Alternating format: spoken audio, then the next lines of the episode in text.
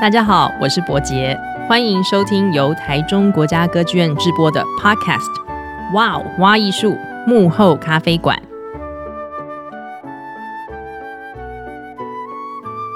说到表演艺术或是剧场，你会想到什么呢？通常可能大家想到的都是作品创作者、表演者，或者是舞台灯光、音乐的设计群。但是你知道吗？在作品背后的各种制作细节，其实还有一群艺术行政人员的支持。这次全新单元的 Podcast，我们就要在华丽的舞台幕后，来为这一群细心过人的艺术行政打造一间幕后咖啡馆，来和大家慢慢的聊。每一集的来宾都会不藏私分享他们的经验，让听众们可以对艺术行政的样貌有更多的认识。今天第一集的主题是美式咖啡，日日蹲马步，久了变艺术。一开始就要为大家端上一杯美式咖啡。这是为什么呢？每天早上来一杯咖啡，已经是很多人开始一天的生活或者是工作的仪式。这样看似很平常的美式咖啡，其实在冲泡技巧还有顺序上，都还是有一番学问的。首先，你要有高压萃取的意式浓缩之后，再加入热水，这个调配的比例大概是一比十二。听起来很简单哈。但是想要冲泡的恰到好处，它还是要有一番的训练，才有可能会有滑顺入口的清爽。那么在这一集呢，我们将会为大家邀请来和我们一起品尝美式咖啡的这一位来宾。他热爱户外活动，有健康的肤色，而且我观察他都是可以很优雅又轻快的在工作和生活里面转换。这一位就是我们台湾中生代的独立制作人黄文，请和大家打声招呼。Hello，大家好，大家好，こんにちは，Hola，贝达，要制造一个好像很活泼的感觉。大家好，我是黄文，我是表演艺术的独立制作人。那我从大概二零零五年开始 担任表演艺术的行政工作，一直到现在。那我每天要喝两杯咖啡。第一次喝咖啡是十岁吧，在飞机上很想要装大人，然后就跟空姐说 “Can I have a coffee, please？” 然后他就给了我，他真的给了我。所以十岁英文就这么好？我应该是没有现在这么流利啦，应该是 “coffee, please” 之类的比较低低阶的英文。对，是好。黄文一听就是一定很聪明，而且。就是很有国际经验，你刚光看他打招呼就有这么多语言哈。黄文从二零零五年进入到表演艺术的这个行业，呃，累积了很丰富的经验，包含像舞蹈、肢体剧场、科技艺术、视觉艺术，甚至还有电影类型的团队创作者都有跟他合作过。那在创作面向之外，也有像艺术节、国际交流这一类大型活动。或者是发展形态的计划，他也都有很多年的实战经验。这也就是为什么我们今天要请黄文来做分享的原因。我我常常遇到一些学生、艺文爱好者，或者是有一些想要转行的朋友，他们其实常常在问艺术行政这一行到底在做什么。所以我才渐渐发现，原来艺术行政它对一般大众来说，嗯，可能还是有一层神秘的面纱。所以，艺术行政在呃每一个工作环节里面，包含要去关注或是管理面向，其实，在角色任务上面有很多需要转变或是应变的。所以说，真的是还蛮复杂的。为什么会用美式咖啡？哈，因为其实美式咖啡想要达到完美的比例，就是要怎么样？不断的练习。所以，行政工作就是如此。那黄文就是我们今天不藏私分享最好的一个人选。而且，其实我认识黄文这么久。说真的，我还不知道你怎么踏入这一行，要不要来聊一下？你是不是有学过表演艺术呢？还是是什么科班背景才会进入到这个行业？其实我完全呃，在学校的经验是跟表演艺术呃没有没有什么关系的，因为我是、嗯、呃大学念外交，那外交可能跟我后面做的一些比较国际发展啦、国际巡演推广这些。的案子或多或少还有一些关系。那但是我觉得对表演艺术的喜好跟热情，可能真的来自于小时候，我妈妈就是会很杂实的带我去看各式各样的演出，所以我的印象中，我看了蛮多京剧，还有很多现代舞，比如说光环、云门跟不同的舞蹈演出，哦，都是经典。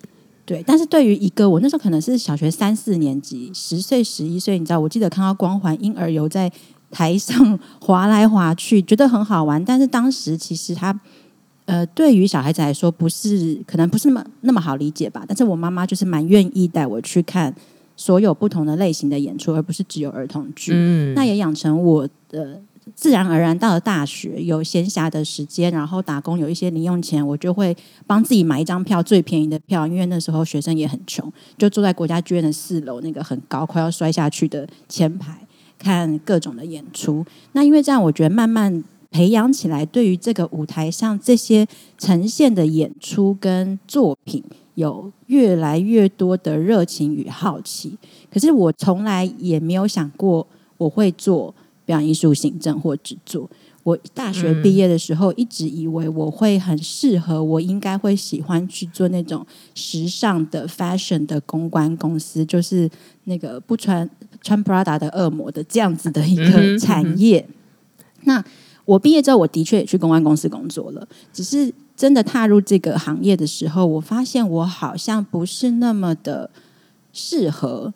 或是这个那个环境的氛围，大家的呃比较表现性的这种工作方式，好像比较不适合我。那以及呃里面还是会追比较多追求的，当然那个价值的定义是在金钱，呃有很多的数字的 KPI，或者是大家所依循的价值是哦、呃、你穿什么牌子，你今天穿了什么样的鞋子等等等等来评断一个人价值。我本来当时。进去工作前，以为我会很喜欢，可是真的进去工作之后，发现我并不适合。我的内心有在呼呐喊，就是呐喊，我要离开，呐喊我是谁？我是我要寻找我是谁？对，那嗯、呃，我在大学的时候有在咖啡店打工。那那个时候，无垢舞蹈剧场有一个《花神记》两千年的演出吧，我还记得。嗯，那。因为那个海报就是很漂亮，所以我就把它带回在我的家里，挂在我的房间书桌上。但老实说，其实我那时候没有去看那个演出，我只是觉得那个海报视觉先吸引了你，视觉吸引我，然后我把它放在我的书桌上，我也就贴在墙壁上。也过了好两一两年了，因为我大学毕业之后就去公安公司工作。嗯、那到公安公司辞职之后，就开始想说，那找一些。艺术文化的工作来试试看好了，所以其实以前我觉得我跟大家也一样，我根本也不知道艺术行政在做什么，只是觉得它好像是一个很美的东西，是一个很漂亮，是一个有艺术精神的事情，就是所以有点向往，想要试试看。那当时就在我记得是在国艺会的网站上面，就看到无垢在真人，所以我就看着那个无垢舞蹈剧场，然后再看着我面。脸面前的海报，想说，哎，就是这一家，那不然去试试看好了。冥冥中有注定，冥冥嗯有。对，我觉得我一路从事表演艺术的工作的一些，怎么去到这些地方，好像都是冥冥中有有安排好，然后我是顺着这个安排在走的。嗯、所以去，嗯、呃，就是从公关公司转换跑道，呃。就进入到了无垢舞蹈剧场，这是你第一份艺术行政工作嘛？对。所以其实，在进入艺术行政工作的时候，也没有想过艺术行政跟其他的行政工作或者是工作的差异是什么吗？完全那个时候其实想不到，只是进入之后，呃，像因为以前我有公关公司或是学校的经验，所以我觉得在。呃，活动执行或是演出活动执行的这一部分其实还可以，但只是在剧场里面，我那时发现有更多更多的细节，非常多的细节要去照顾。比如说你在前台的所有的装备配置，可能要有一个小小袋小腰包，小腰包，然后里面要有笔，要有足够的笔跟名片，然后还要计算机，对，还要一个手写板。然后你要先想好，你一手要做，比如说右手要做什么工作，左手要做什么工作，然后随时你要拿取的工具要放在哪一个口袋，等等等这些非常多的细节，是我进到剧场里面慢慢慢慢学习到的，那也觉得非常有趣。可是我觉得比较困难的，就是从呃进到。剧场行政、表演艺术行政，我觉得比较困难的是对于美学跟呃，因为是舞团，所以他们会讲很多身体的运作的方式，比如说你要用哪一个肌肉去推动哪一块，嗯，然后动力从何而来的那个部分，我发现我是对我来说是比较难理解，所以那时我就开始去上呃舞团的基础课程。跟跟着他们一起练身体，所以做行政工作之余，你还更进一步的去了解，诶，那你合作的这个团队，他们所从事的这件事情到底是怎么一回事？对，就是从呃每一段脊椎推上来的那个基本功到底是怎么运作啊？那我觉得那个对于我去理解这个舞团的工作是非常有帮助的，因为我知道说哦，他们原来他们的工作过程，他们所说的这些关于身体的，或是在运作上，或是在演出上碰到的各种的状况，原来可能是这个样子。对，所以我觉得实际实际的去，比如说对舞团或是。有有兴趣的，如果去实际做一些身体的训练，其实是很有帮助的。假设对戏剧有兴趣的，去上一些导演课或是演员方法的课程，其实也对于进入行政工作是非常有帮助的。的确，好像去多理解跟你合作的人，他们脑袋里面的逻辑在想什么，思维对在想什么，好像也会帮助你在工作上的一些执行和规划。所以，像黄文就是从一开始什么都不懂。然后你自己是去找到一个方法嘛？比如说观察，或者是直接就进入到那个情境里面去学习。那有没有呃，怎么说？但是这一路以来，到底有没有一个你自己比较有归纳出来的一些方法来练一个基本功？这有基本功可言吗？在艺术行政里面，我觉得第一件事情是一定要一直保持那个热情跟好奇心。就是你喜欢，比如说我很喜欢跳舞这件事，我也很喜欢看别人跳舞。那我会很好奇的想要知道，哎，你怎么做到这个动作，或是你做这个动作的时候在想什么？甚至想要去问技术，他为什么要这么设计，他设计的理念等等等等。所以，因为热情就会激发更想要去了解你所感动的、你所喜欢的这件事情，而去产生更多更多的疑问，跟想要追根究底的，嗯、呃。去问别人，所以好奇心算是一个蛮大的驱动力。对，即使到现在，我觉得我都还蛮喜欢问别人问题，因为透过别人的回答，我觉得可以让自己学习到事情的另外一个角度，看到另外一个面貌。那也可以更知道哦，整个整体起来，全部观点集合在一起，它又是一个什么整体的面貌。所以，我觉得我到现在还是蛮喜欢。嗯，所以时不时问 问别人一些问，即使很蠢，但 是我记得你有提到过，就是呃，你你觉得作为一个艺术行政，很需要去认识在这个组织或者是这个计划里面的每一个人的任务。对，呃，因为我们是一个团队工作，所以每个人当然就有因为有分工，有不同的角色。那我认为行政是要去串接、横向连接每一个角色的沟通，并且确定呃，我们每一个人的资讯都在同样的位置上面，是到位的资讯。但是因为表演艺术就是跟这么多人一起工作，那人就是有趣又复杂的点是，每个人的认知其实都会因为他的成长背景，或者是他当下得到这个资讯的呃。实事、实事物不一样的时候，而有一些不同的落差。那怎么样去理解各个角色不同的落差，并且理解他们的状态？我觉得这是一个作为行政工作蛮重要的基本功吧。就是一直跟大家沟通，然后确认我们所理解的是一样的，然后也也去更认识其他人在不同角色上的心情，跟他们做工作所需要花的时间跟心力。的确哦，因为像我本人是学舞蹈的背景。但是当我真的开始做艺术行政的时候，我也是觉得哇，怎么好像隔行如隔山？我常常不晓得自己，嗯，该站在什么位置，什么时候该跟什么人沟通，然后跟不同的人该怎么沟通，就你的用词语汇或者方法，其实好像都很需要去有蛮好的观察力。对，就是好像不太能一一套沟通方法对应所有的人。比如说，对于技术大哥们，就要有一种呃，比较是小女孩或呃，当时啦，我当时的年纪还可以当小女孩，还还可以当小女孩，现在比较是当兄弟在跟他们讲话。是是是，对，但是就会有一种情谊，然后呃，请请技术大哥们多帮忙，大哥大姐们帮忙这样子。但是回到比如说跟设计。呃，不同的设计沟通的时候，就会要用一种，嗯，他们也是创作者，然后你会想要去理解他们的设计理念是什么。当他们觉得他们被有人愿意听，然后他们被理解了，我觉得后续的沟通其实工作上都会是比较顺畅。是，所以像像我们刚刚在讲的，就是好像做人处事 是一个很基本的一个一个需求。对，就是呃，我觉得真的蛮八面玲珑，就是需要训练自己八面玲珑的呃某某沟通上的面向，还有同理心。我觉得同理心，因为有其实我觉得在表演艺术里面工作人也都蛮诚实的，大部分啦，嗯，对，然后他们也会感觉得到你对他是不是真心诚意的，所以先去理解他们，有一个同理心，那这个沟通上也会更顺利许多。那你怎么训练你自己的？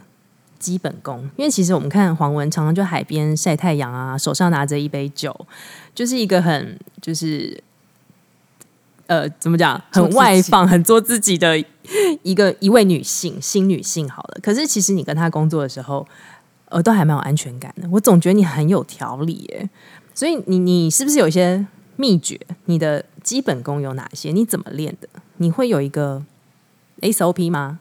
嗯。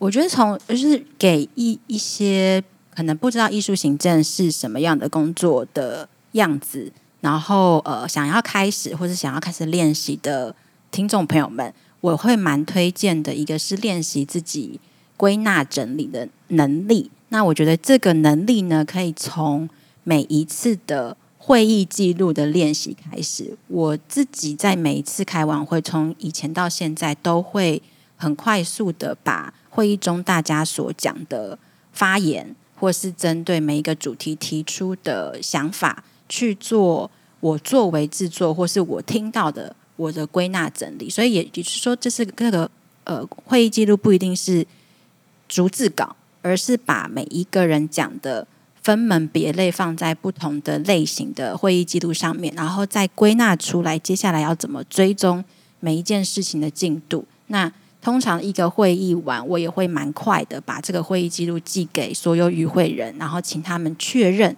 我所理解的是不是他们当时讲的意思。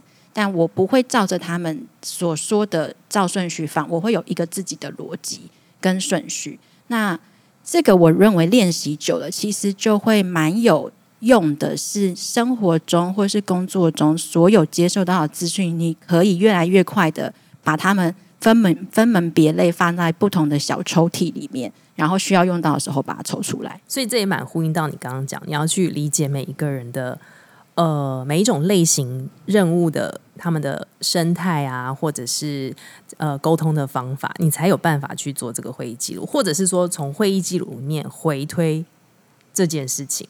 对，那或是说，哎，如果不是够了解，就要问。就是要再跟对方确认说，呃，我不懂的地方，你可不可以教我？那可不可以分享一下？就是比如说你在艺术行政工作里面，我想，呃，尤其是对可能比较刚进入这个行业的人来讲，你一定会遇到问题、困难，还有疑问。我比较想要了解，就是你有没有一些呃小故事？比如说，我通常可能你说，大家在工作上可能会有一些灰心啊，或者是有一些惧怕。比如说，我们都很害怕前辈嘛，不敢问问题。那你有没有一些类似的案例可以跟大家分享？嗯，我觉得碰到困难，就是其实到现在，我可以回头跟当时的自己，或是跟现在比较年轻的人说，本来常会碰到失败，就是很正常的事情。因为表演艺术或是人生，它就是一直在变动中。进行着，那我们永远都不可能预测到下一秒会到底会发生什么事情，所以变动它是一件很正常的，只是我们要用什么心态去面对这个变动。那碰到困难或是有有挑战的时候，我认为一个健康的团队工作应该是提早发现，一起治疗。嗯嗯，那要相信你的工作伙伴，就是即使你可能是比较年轻的呃从业人员，但是当你发现你的手上的工作可能有一些些小问题的时候，就要赶快提出来。我相信其他的伙伴跟同事们都很愿意呃一起动脑想想看怎么可以解决。基本上没有真的解决不了的事情。那通常解决不了的问题，都是因为呃，可能害怕别人会骂自己，会会被骂，嗯、或是会有压力而不敢讲出来，然后事情越滚越大，越滚越大，到最后才爆出来的时候，大家措手不及。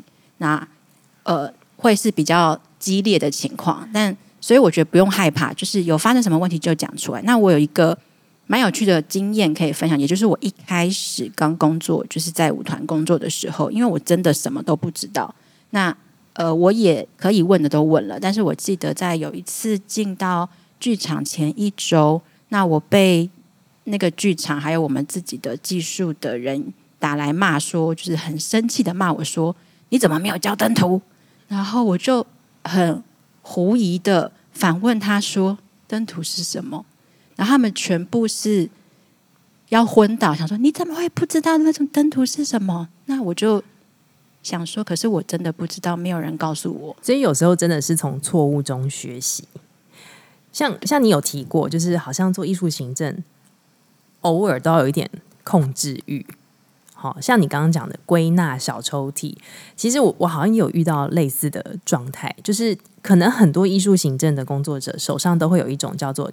checklist，好，就是有有各种代办事项，然后你要打勾勾。那我觉得这个代办事项很很有趣哦。像我过去的经验就是，这个代办事项，假设它有十格好了，一开始我只写了五格，然后越写越多，越写越多，因为这真的是从经验中来学习。你没有遇到问题，你不晓得哦，原来这是一件会发生的事情哎。对，所以我觉得呃，做中学好像是艺术行政的一个特质。对，因为每一个制作，或是你碰到的每一群人的组合，其实都很不一样。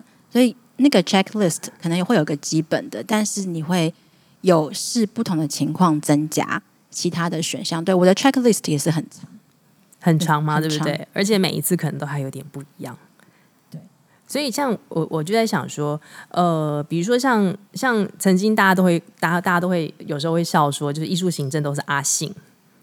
好，艺术行政阿信，但我倒觉得不是这样，而是呃，像我们之前也有聊过，其实艺术行政比较是一个大家必须要仰赖的一个沟通的桥梁。我们不是阿信啦，我们是理性，是理性，不是阿信，好吗？所以我我觉得这个沟通的桥梁，其实是一个不管是一个团队，或者是在各种计划或制作，一个非常基础可以稳固的一个依赖的点。所以，其实艺术行政为什么我们大家会说，其实他是很重要的一位伙伴，因为他是一个能够去理解、纵观呃每一个制作里面需求的一个角色。那他的工作真的是需要八面玲珑。所以，其实也有人说，艺术行政很多时候被叫做八爪八八爪章鱼。八爪章鱼。我觉得艺术行政的工作有有一点像是，就是因为表演艺术的演出是一群人，然后很像一群人在跑两人三角。那艺术行政就是绑在每一个人上脚上的绳子，把大家紧紧的绑在一起，确定可以一起顺利完成这一场赛程。的确，所以其实像我觉得基本功呢，除了要有同理心之外，我觉得最大的就是观察力，还有呃直接面对问题。其实这就是艺术行政最基本的基本功。那其实我们大家有时候也会在想说，艺术行政它到底是行政？还是艺术，因为它这个是两个名词加在一起，所以你怎么看待这句话？我认为行呃，作为艺术行政的这个工作，他对于艺术的喜好跟创作的感动的那个源头，跟艺术创作是一样的。那那个部分是起头是非常感性的，但是也跟艺术创作一样，就是当他进到实际的工作要把这份感动转化成舞台上实际呈现的作品样貌的时候，整个过程就进到一个很理性的工作的过程，从制作的流程到财务的控管，到如何去整合每一个部门的工作，他就进到一个很理性的逻辑，并且是要呃持续的管理跟监控的工作。那这个部分，我觉得就是进到所谓的行政面。可是，在很出出头出头的起心动念的那个 moment，它是很感性的，而我们自己都还是要持续的把这个感性保留在心中。嗯，所以就是一件事情，你把它做到极致，做到很细致的时候，它其实就是艺术。它它是某一种艺术的。精神的展现，精神的展现。所以，其实我们也在讲哦，就是在现在这个时代，其实每一个人都希望自己可以拥有某一种影响力。那你觉得呢？在艺术行政的工作里面，它的影响力是什么？呃，艺术行政的工作的，在一个团队里面的影响力，我认为是它是维系整个呃团队运作的很重要的基础。那常常大家其实会比较看不到呃艺术行政的基础工程，但它就是有一点像所谓基础工程，就是像我们道路的建设。嗯，我们每天在走在这个马路上，不会觉得马路在，但如果有一天马路不在，就会发现哇，这个好好不方便，有点难走哦。对。所以，其实艺术行政它的功能在基础的一个呃发展上面是一个很重要的一件事情。那当我们在想要彰显艺术行政的这个角色的时候，其实我们常常在讲，那我要怎么提升作为一个艺术行政？我不是纯粹的只是去掌控制作进度，我还能够透过什么样的方式去让我所合作或服务的这个团队，它可以有更好的发展。我觉得这好像也是艺术行政可以着力的地点。有什么建议吗？我觉得，尤其是现在这个时，我们这个时间点，有更多的艺术家跟艺术行政是同龄的，年龄是比较相近的，嗯、年龄相近的。对，那因为在在以前比较是可能年年龄有一些落差，那在沟通上也会有不同的模式。但是我觉得现在就是，如果一直在处理行政工作，其实他可能到了某一个时间点是会浇熄当初进到这个产业里面你对于艺术喜好的热情。那怎么样维持那个热情？就是慢慢的可以跟创作者一起讨论出一种类似协作，就是 collaboration 的模式，在呃作品的推进或是团队的经营上，作为一个艺术行政可能。可以怎么样用他已经学习到的思维跟工作方法去思考，如何让这个团队有更有趣的发展模式，或是甚至推进到作品可能有怎么样发展的新的方向？那我觉得这样子的一个协作的方式，会让从事艺术行政的工作者更有热情，跟更有不同想法的想要往前去发展他。呃，已经有的工作基础上，其他的可能性跟新的计划，所以其实就是要创造一个怎么说，好像是一个比较健康的环境，就是要有一个 win-win situation，两边都互利，嗯、那互利的对。那当两边都有一个创造性，其实我觉得行政面它也有它的创造性，不管是在效率的规划上，或者是在甚至表格的。创造上，我个人非常喜欢做表格，然后每一次做表格都会觉得我要精益求精，我要怎么样再让整体的预算跟个别项目的预算，还有每个人的零用金发生在同一个表上，都可以被看得出来。所以这是你研究出来的一种工作方法，也是我的乐趣。如果当我发现哇，我又比上去年的我又可以再把这个表格更精进，怎么样更精精确的使用？那我会有一种成就感，然后明年我可能会继续想说，嗯、哦，那可以再融入什么样的呃计算方式，让这个表格更好用？某种程度上是 Excel art，是一种艺术，是一种艺术，是一种艺术。所以像黄文，其实你你触及呃，虽然说你近期可能比较常合作的长期合作是标舞剧场嘛，对，但是你其实还是有跟很多不同的团队或者是艺术家。呃，或者是不同类型的计划，其实你都有参与跟从事。那这个对于艺术行政，你觉得他有哪一些能力的嗯需求，或者是你要怎么样去转变？你作为艺术行政可以有这么多的触角，请问你的方法是什么？呃，我想那个发心还是是回到很原原本的第一步是，当我接触到不是舞蹈或是不同的艺术家，会开启那个合作的最主要原因是对于他们的作品跟他们的创作概念有兴趣。那我也透过跟不同的艺术家合作，比如说我们在制作过程当中，其实会有很多的。设计讨论会议，那他们会举出很多他们参考的 reference，比如说国内外或是历史上的不同的作品跟创作。那那个讨论其实对我来说就很像上硕士班的课，就是上了一个课。那我又会对这样子的不同的类型，比如说当代音乐好了，或者是呃声音装置等等，那我又多了更多的认识。那在这个过程当中，我觉得是一个新的。学习，那因为又有是一个新的学习，就会又产生新的好奇，那又会再去问他们更多的问题，那而再回去呃导入在制作过程当中，怎么样可以去理解他们的创作？所以，所以知识很重要。嗯、对，我觉得获得知识真的是无价。所以获得知识不一定是从书本或者是图书馆，其实跟人的交流很重要，对不对？每个人其实都也是可以是一本书。所以每一直问他们问题，等于在阅读他们的人生经验跟他们的学历经验。所以这也是我觉得又回到前面，你的好奇心，我的好奇心很重，你的好奇心很重。我觉得这好奇心也可以形成一种艺术，好奇的艺术，好奇的艺术。所以其实呃，在整个我们刚刚这样聊了这样前面这样一段，其实艺术行政的基本功好像要从起心动念开始讲。你是不是热爱你所在做的这件事情？嗯、然后你对于呃整合一个制作一个团队的各个面向，呃，你有没有自己的方法？好像都是可以从做事情当中去学习，做从做中学，跟归纳出一套自己的逻辑，还有发现问题。好的，来到今天访问的尾声，我还是想要请黄文来跟我们分享一下你的不藏私超级秘诀。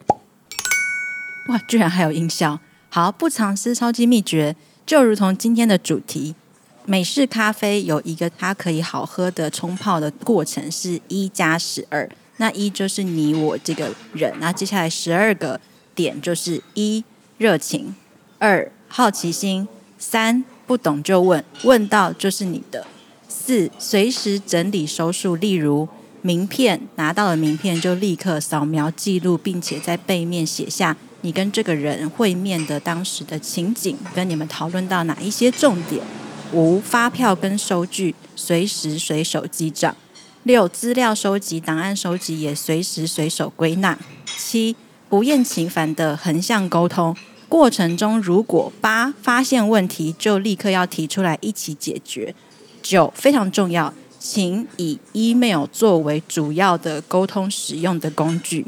十，当你这几天这一天下来，把刚刚那些前面八点的工作都做完之后，十，拍拍自己，相信自己，你今天做得很好。然后十一，找一个可以放松的时段，自己的 me time，好好来跟自己相处。最后十二，相信所有的安排都是最好的安排。这十二点，我觉得再细细的去了解的话，好像可以变成一本小手册。好，我们今天其实很开心有黄文来跟我们分享他的呃工作的过程，还有经验，以及他最后分享的十二个小秘诀。那我想对艺术行政这一门行业好奇的朋友，可能在今天的分享之后呢，也对这个行业有了一些基本的概念，知道它大概的轮廓。所以回到今天的主题，日日蹲马步，久了变艺术。